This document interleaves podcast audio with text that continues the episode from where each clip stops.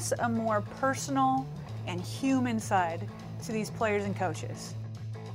I watched the Super Bowl again with their parents, Jack and Jackie, for their first time. They hadn't watched it since it was over 5 years ago. You want to know what makes this guy tick? Man of the Crowd is going to give it to you.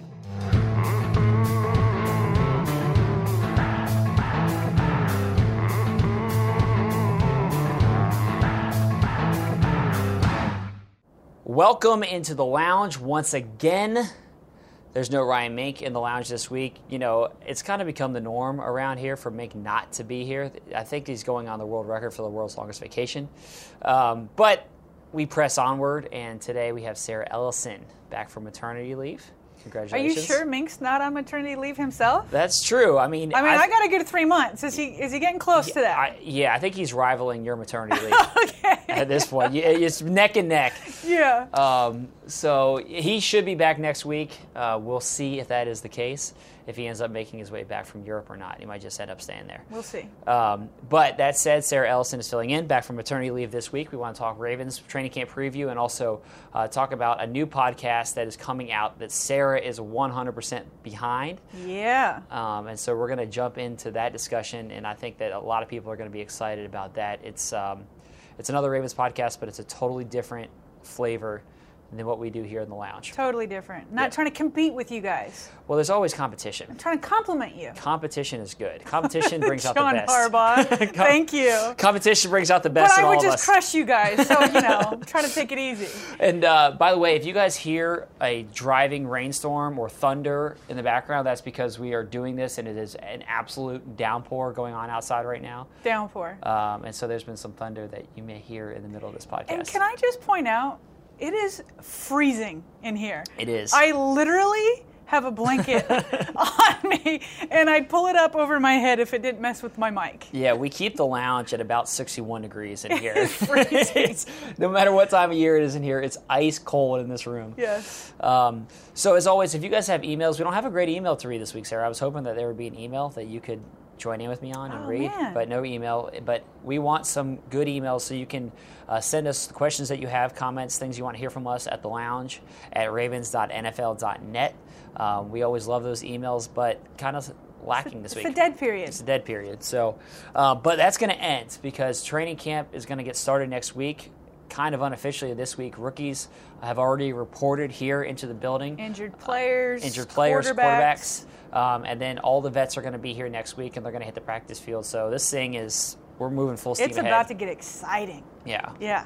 So, what for you, when you look at this team, I know obviously you haven't been here, but you've been watching, and paying attention while you've been on your maternity leave. So, what is your biggest question, sort of almost from an outsider's perspective of not being in the building here over the past 3 months? Yeah, well, just to point out there, while I haven't been in the building, I've been tweeting. I tweeted from my hospital bed, okay? I'm committed to Ravens football, so I'm certainly not out of the loop.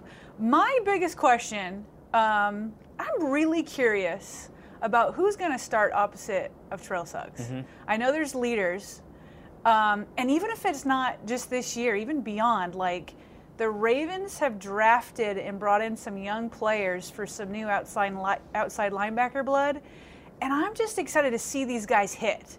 I didn't see the offseason practices you, and I don't know that I missed too much because they weren't hitting, so it's really hard to see.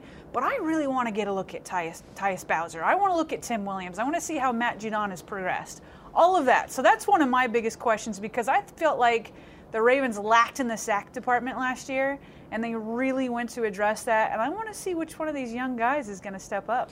It's funny you mentioned that. I did a final drive on Monday about Tim Williams because he's one of the guys that I'm really interested to see. How does he look? Physically, he has all the tools. Everyone kind of knows his story.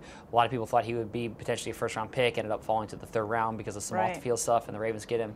But, I'm excited to see him. I think that he is, kind of the perfect model of a situational pass rusher who can be really effective.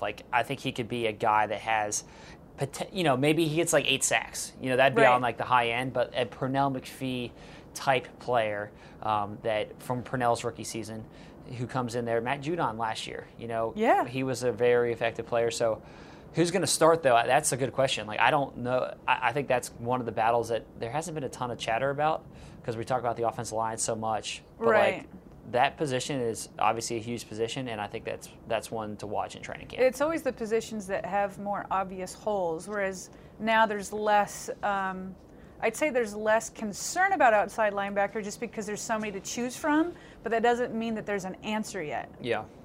You know what I'm saying? So, yeah, that's one of my biggest questions. What about you? I look at the offense still, and I think of how is this offense going to be improved. So, like that is – I think the defense is going to be good. They were seventh last year. They were really solid until really like the fourth quarters of some games. Like they were a great defense. They have to win to finish. Yeah, I think the defense is going to be, I would say, a top five group. That's my expectation. I'd agree with that. Top five unit. So just by the means of that alone, you should win a lot of games. Now you got to score points. So my question is, where are the points going to come from? I think the Maclin thing is huge. It had to happen. I agree with that. Yeah. Now you have somebody that totally complements Perriman and Wallace. Also, you look at the receiving corps now, and you're like, that's pretty good. I kind of like what the Ravens have. Yeah. Well, and Maclin compliments them in the way that, you know, a lot of people think of him as a deep threat also, but he can run every route on the tree. Yep. Every route. He is probably the most complete receiver that you picked up in June. Yeah. Right. Well, that's the thing. You get these. It's so funny because every year, like, Ozzie says, oh, I'm going to be patient. I'm going to wait. I'm going to see what happens. Yeah. And when you hear that, you can also kind of hear the audible grumbles coming from fans who are like, yeah. Oh, we're going to wait. Like, no one's going to be available. Right. And, you know, the free agency market gets picked over pretty quickly. But then all of a sudden you have Maclin who, if you stack him up, his resume against the players that went in the first couple of days of free agency. In March? Yeah. He stacks up with all of them. Absolutely. Is this receiving corps overall better than last year's? Because like you said, Maclin is a huge addition. Mm-hmm. And I don't think you can underestimate how much Danny Woodhead, you talked about the run game, but he's going to affect the passing game. Oh, huge. I think he's going to catch like a billion passes this year. A million. Like, yeah. He could legitimately lead the Ravens in receptions out of the backfield. So, but you've lost Steve Smith, and you've lost Dennis Pitta. You've lost Kamar Aiken. Mm-hmm. And so you like these signings.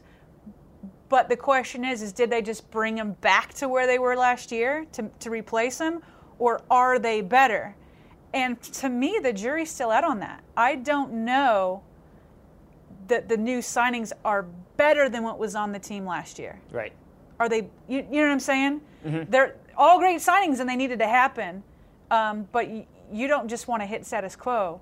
Yeah. You need to score more points. You know what I think it comes down to, like when debating, are these weapons this year better than last year? What I think it comes down to is Breshad Perriman. He's not a new signing, but where he is in his development could be night and day this year compared to where it was last year. Right. Last year, he obviously missed his rookie season. Then he missed the entire offseason program because he was hurt. So then he comes back in the middle of training camp, and it takes him a while to kind of get going. I think that, I mean, he didn't even play a game until I think the first game of his career was the fourth preseason game last year. That was the first time he suited up in a game. Yeah. So then he plays an entire season, and he thought, you know, his second season, really his rookie season, was okay.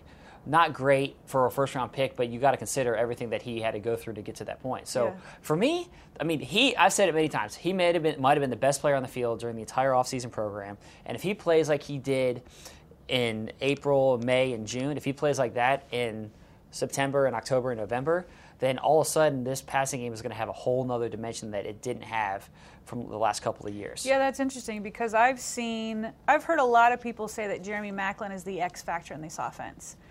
And I almost agree with you.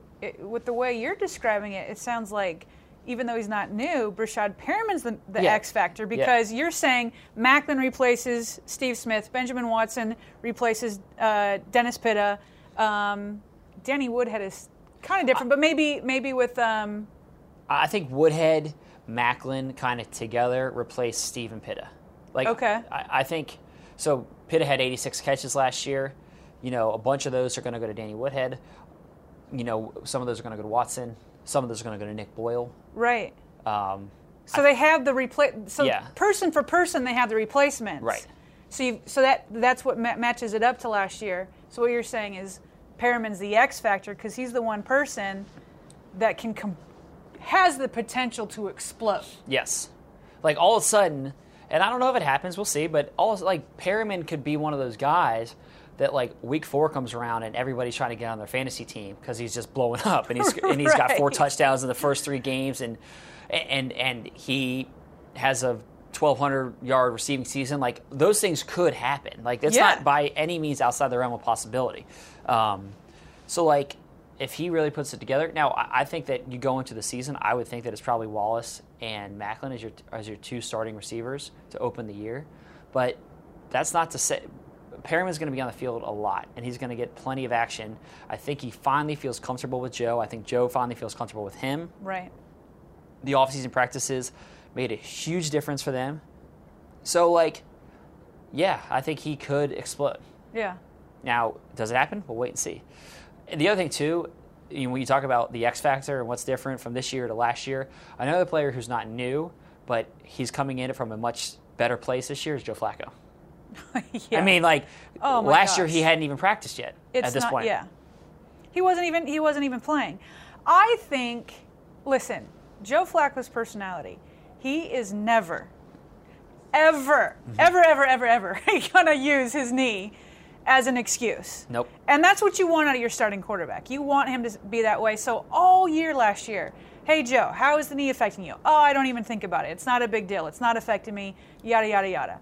I mean, I'm sure there's truth to that, but I'm not buying all of it. I wasn't buying all of it. I just don't see how that could be the case, where you have this massive knee injury, and it wasn't just the ACL. Other ligaments got messed up in there, too. You're coming back. I mean, he came back quick. He got back for training camp. But how is it that not in the back of your mind? You had this rookie left tackle in Ronnie Stanley. I mean, it's got to be there. And I do think that probably messed with his timing. I know there were a lot of Monday morning quarterbacks saying that his footwork was off or he was, you know, throwing early or whatnot. So I do put some stock into that kind of stuff. And I think another year removed from his knee, I think will make him a better quarterback. Well, yeah, you can look at the stats from last year and look at his first half compared to his second half of the season, first 8 games, last 8 games, and he was much better the final 8 games of the season. Right. And I don't think that that's any coincidence. I think that the knee, you know, it takes time. And to your point, he's never going to come out and say that, but that doesn't mean it's not affecting him. Yeah. And I think that there's a difference between is it bothering you? Like, maybe it's not bothering you, but maybe you just don't feel right. You know, you make a throw and all of a sudden you're like, man, I thought I would have a little bit more on that one. Or my timing feels a little bit off, or maybe I'm a little bit more hesitant to tucking around. Like, right. So I think he's going to be significantly better, and then that is going to help every area of the offense. And then you go back to the thing with Perriman. Now they feel like they're on the same page. That's what I was about to say. Mike Wallace. Now they're in a second year. Because he was new last year. He's new. Yeah. And it didn't take him long to get acclimated. It didn't. But then also Steve Smith, if I remember correctly, was coming off his Achilles. Yeah, he didn't suit up at all in the preseason. He didn't suit up until late in training camp. Right. So it wasn't only Joe. Yeah. But it was his receivers. No. They were either coming off injuries or coming from other teams. Now, Maclin, you're going to have to deal with some of that too.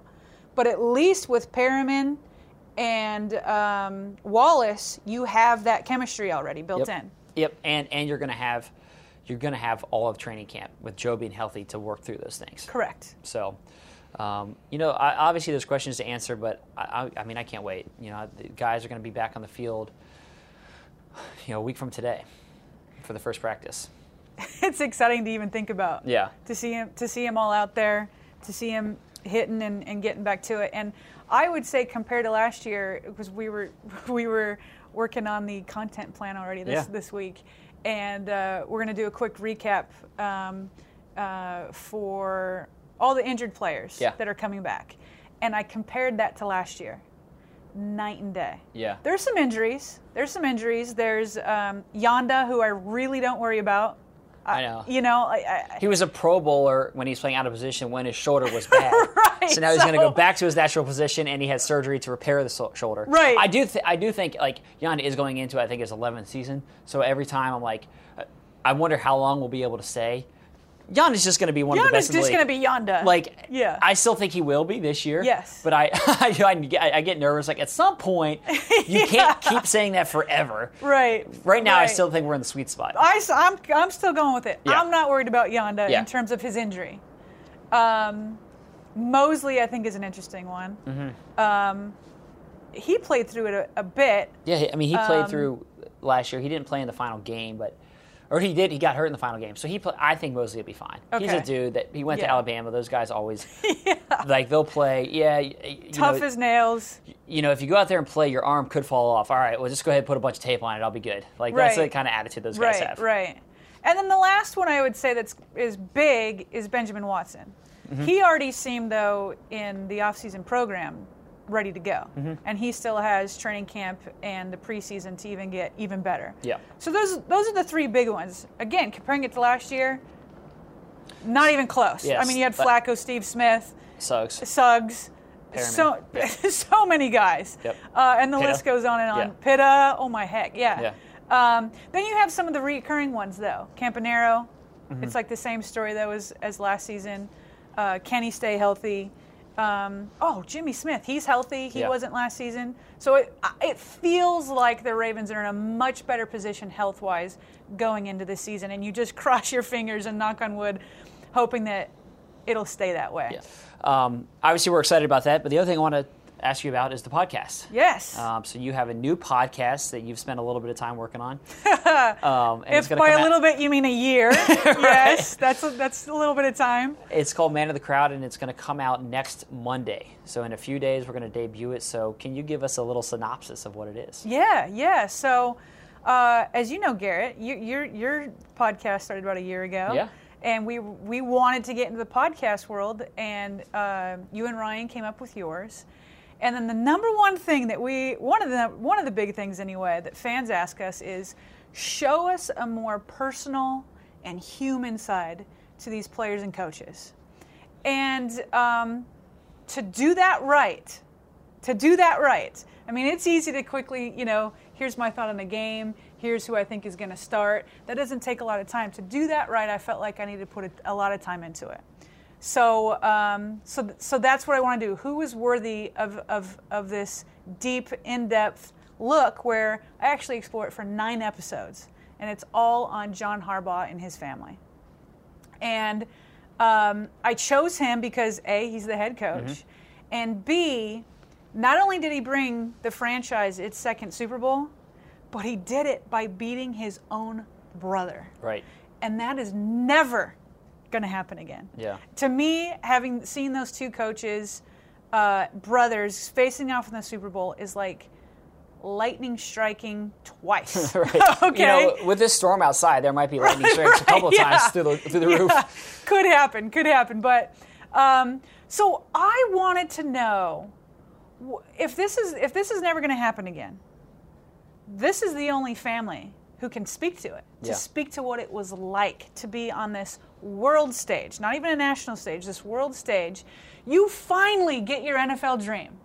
You finally get to the Super Bowl. And then you got to do it against your brother? Right. You got to beat your brother? So I dive into that, what it was like with their family. I spoke to the entire family, had interviews, long, in-depth interviews with all of them. I watched the Super Bowl again with their parents, Jack and Jackie, for their first time. They hadn't watched it since it was over 5 years ago. Mm-hmm. They watched it with me. It got emotional. I think fans are really going to like that. And then I remember approaching John Harbaugh on this. And you know how it is. You go up to a coach or a player, you're like, hey, can I do an interview? What's their first question? About what? What's their second question? How long do you need? Yeah. That's actually probably the better question. Yeah. And so I'm like, it's not your typical interview. It's probably going to be more than 15 minutes, but I'm trying not to tell them it's going to be what I would like, at least 30 minutes. Yeah. So we come in this studio that we're sitting in now. We sit here. I couldn't believe it. He let me get through all my questions. We had been in for about 45 minutes. And I'm like, Coach, thank you so much. Thank you so much for all this time. He's like, he's like, I get it. Like, I feel like this is going to be good. He goes, what else, Sarah? What are we missing? Mm-hmm. And I'm like, all right, I've got his buy-in. Like he likes this, you know. Not joking, we went for another hour. Wow. This is what fans are going to get. You're going to get inside the head of your head coach. You want to know what makes this guy tick? Man of the Crowd is going to give it to you. I don't think there's anywhere that you're going to get more about John Harbaugh and his entire family. And they can be controversial. And I go through it all. I go through controversy. I couldn't believe what John opened up to me about so many things, not only about the Super Bowl, but his first 5 years he had a battle with his players. I get into it about Jim. People often call Jim crazy. I asked John about that. and I'm telling you, it was in depth, it was emotional, and it was great. I think you can tell I'm super excited about it, and I hope that fans will listen. Yeah, I've been able to listen to the episodes that have been finished, and it's really good. It's one of the rare, it's a great piece of storytelling, but it's more than that. It's a rare look into so many people being as open as they were. You know, you give a lot of people, John, Jim, the family, but then you sat down with Steve Bisciotti, you sat down with Ozzie Newsome, you talked with other reporters in the business, Rich Eisen, Peter King, you know, just so many different people that know this family from a lot of different angles. Right. And I think that's awesome because you have this perspective from players, from other coaches, from people that have hired Jim and John. Right. So like you have this kind of full scope of everything that goes on in their lives.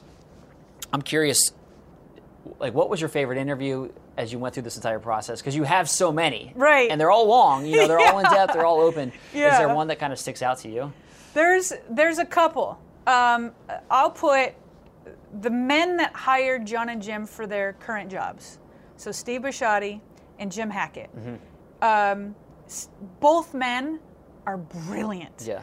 I feel so lucky to have been able to sit down with those two guys. They both gave me about 45 minutes to an hour. And you're just listening to Steve Bisciotti is a self-made billionaire, and he's talking to me about leadership and why he likes John as a leader or how he's helped mold John into a good leader. Mm-hmm. He's brilliant, and he's candid. So I would say him, and then Jim Hackett, if you don't know, he was the interim athletic director at Michigan who hired Jim Harbaugh. He was just recently named the CEO of Ford. Another brilliant guy.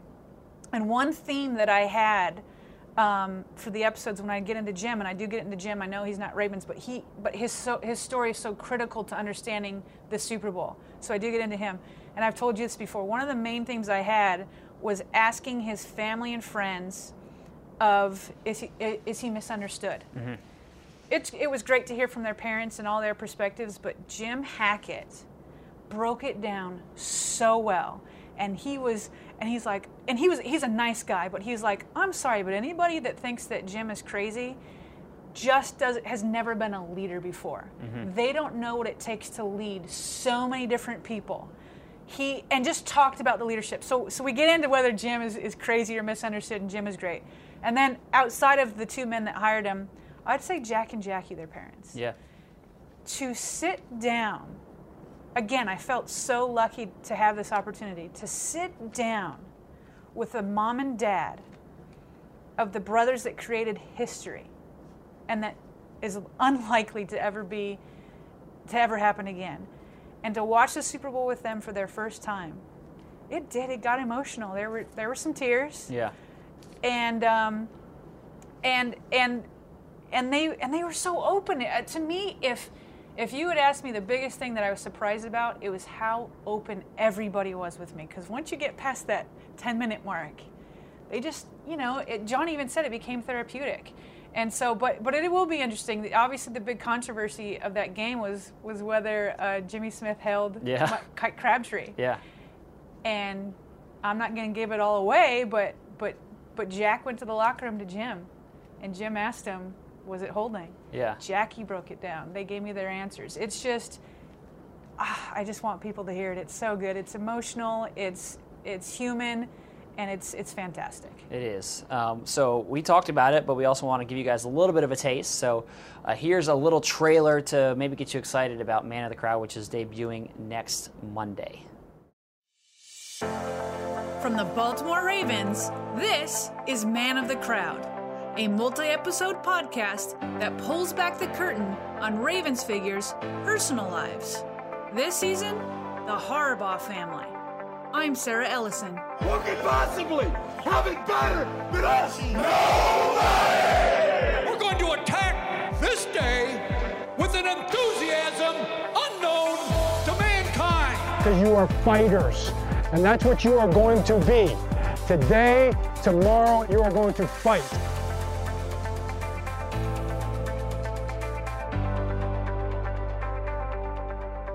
Coming up this season on Man of the Crowd. How unique was the Super Bowl? Oh my gosh, no, it will never happen again. His lip was quivering. What'd you think? That last play, what'd you think? It was holding, wasn't it? You know what, you do wake up thinking, thank God I beat him. He wants to be considered the greatest coach that ever coached. I think when John came in the building, he was expecting a fight. It was getting really ugly. So I just went over and I told him, I said, hey, that's enough. I said, we're a team. And that sideline kind of unleashed on me. You want to go? You want to go right now? That was a really bad vibe. And I told him, that will be your biggest challenge. What are your impressions of Jim? Crazy. Jim is hyper competitive. He got mistreated really badly in one of those jobs, really badly, and I know that.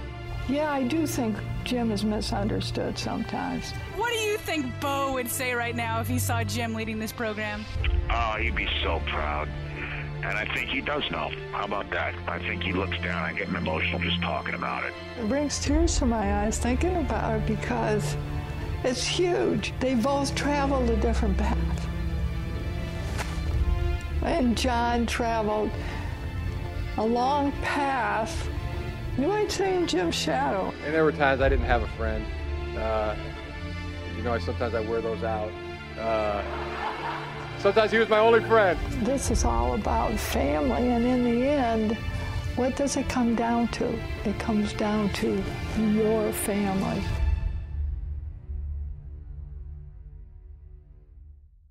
So obviously, you hear it in there. It's open, it's candid, it's emotional, and I've listened to about half of the episodes, and I'm eager to hear the other ones. And what I've heard, I think I'm eager to write it.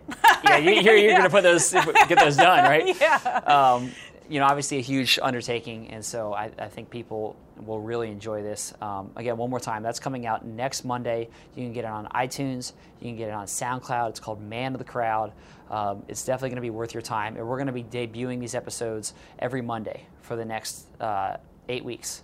There's going to be a new one. And then we'll have a bonus ninth one that 8th week. Yeah. Yes. A little bonus. So stay tuned for that.